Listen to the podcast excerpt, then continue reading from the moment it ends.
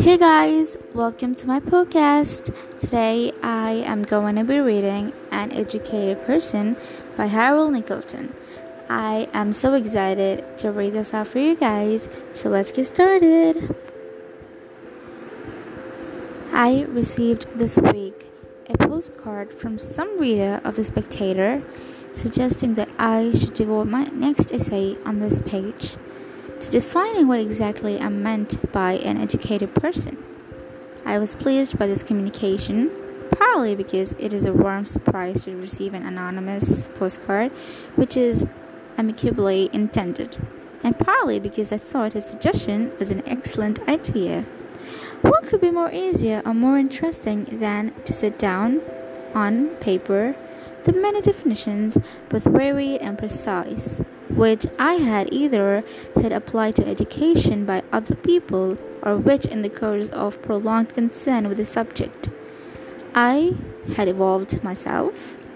Yet, when I drew my pad towards me and began to note down the several headings under which any definition should be grouped, I came to the conclusion that when I spoke or wrote of an educated person, I had in fact no clear idea at all of what sort of person I had in mind.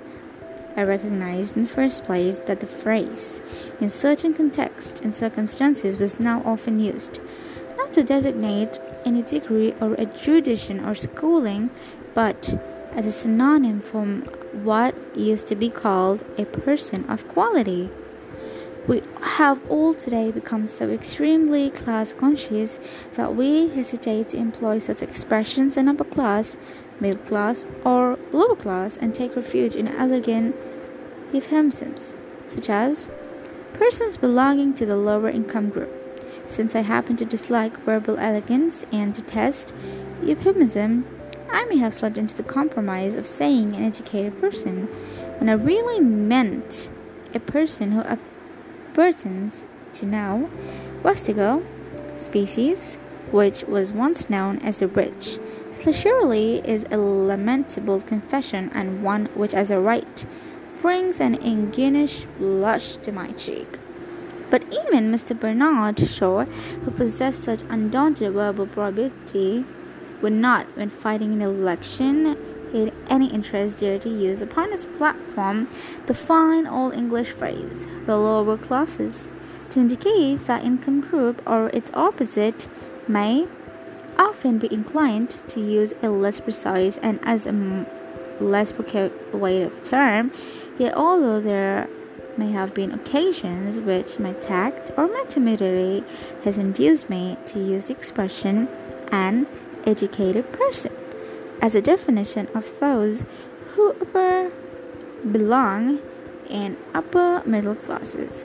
There must have been many other occasions on which I employed the phrase to imply a certain level of education. And although an anonymous mentor did not call the context in which the words had attracted his attention, and possibly his disapproval, it was evidently in his mind that I should have explained what level of education I thought a person should have reached before he could be justly described as educated. Such a puzzle throws open to me the whole range of learning from alphabet to Aristotle and obliges me, therefore, not only to pick but also to choose. I shall therefore exclude from my inquiry all the lower levels of schooling and shall not consider those persons who are able to read and write English, who can simple sums in arithmetic, and who possess an average school certificate knowledge of history and geography. I shall also exclude the specialist, the lepidopterist, and conchologist, and all those who know knowledge although formidable within its own range, is confined within the limits of any particular technical branch of learning. I shall further leave aside those persons whose education is due to purely fortuitous circumstances, or who are able to have a Russian mother or worked in a culinary from the age of 10. The expression an educated person might have taken to apply to an individual who, being possessed of average intelligence, application, and memory, has devoted several years of his life or her life to the acquisition of general knowledge, it would not be within such narrow confine that I should use expression, since a moment's examination of this definition proves it to be wholly unsatisfactory. What, for instance, is meant by several years? Does it mean the years between the ages of 5 and 14 or the years between the ages of 5 and 21? Surely it means nothing of the sort, since a person who ceases to educate himself at any age is not, in my sense of the word, an educated person. Only those who can lay to claim the resounding title, who can learn and learn they are nailed in the coffins, what, again, is meant by general knowledge. The pendants have assured us that the aim of all higher education is to know something about everything and everything about something. Much as I envy and admire those rare people, or in fact capable of those extremes in erudition, I should regard them not so much as persons of exceptional education, but rather as poets or freaks akin to lightning calculators who may have endowed by nature with extraordinary minds.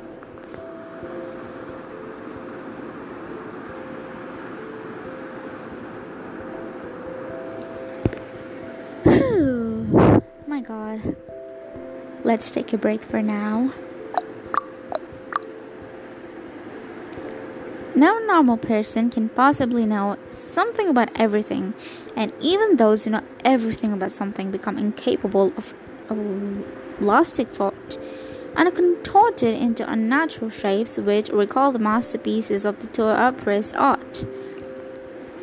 The normal human being who aspires to be educated should concentrate upon those areas of learning which are attuned to his individual capacities and should enlarge those areas by becoming acquainted with the wider areas which surround his own nucleus of knowledge.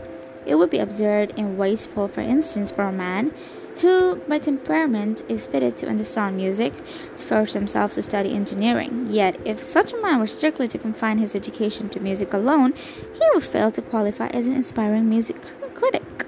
His aim should be extend to the range of sensibilities by learning about things which are cognate to his own special capacities.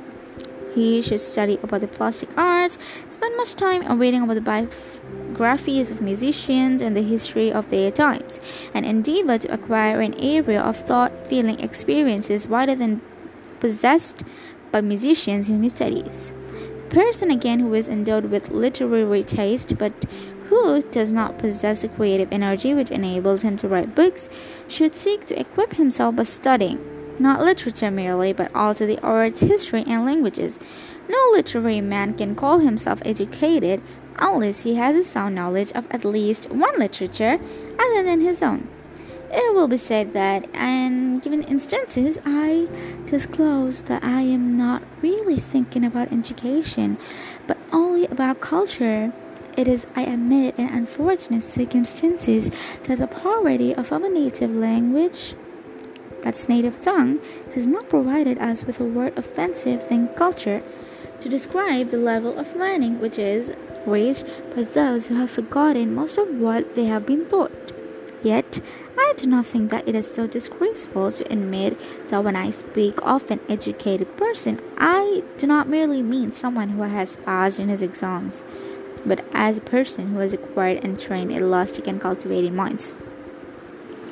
The value of liberal education, the value above all of the humanities, is that it enables those who have been so fortunate as to enjoy these graceful benefits to apply the machinery of their mind to areas beyond the confines of their own schooling.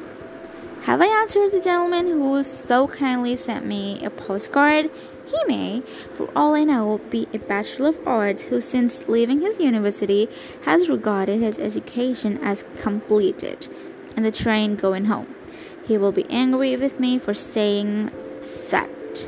If that be so, I do not regard him as an educated person. Will it be a consolation to him if I add that I should not regard as educated any person? however erudite he may be, who regards himself as educated. Since education, in my opinion, is no static acquirement which can ever be completed, it is a continuous process and ever renewed experiment, a constantly replenished energy and unfailing alertness, and an ever widening interest in the strange and often beautiful manifestations of human life on earth. Is that also a meaningless definition?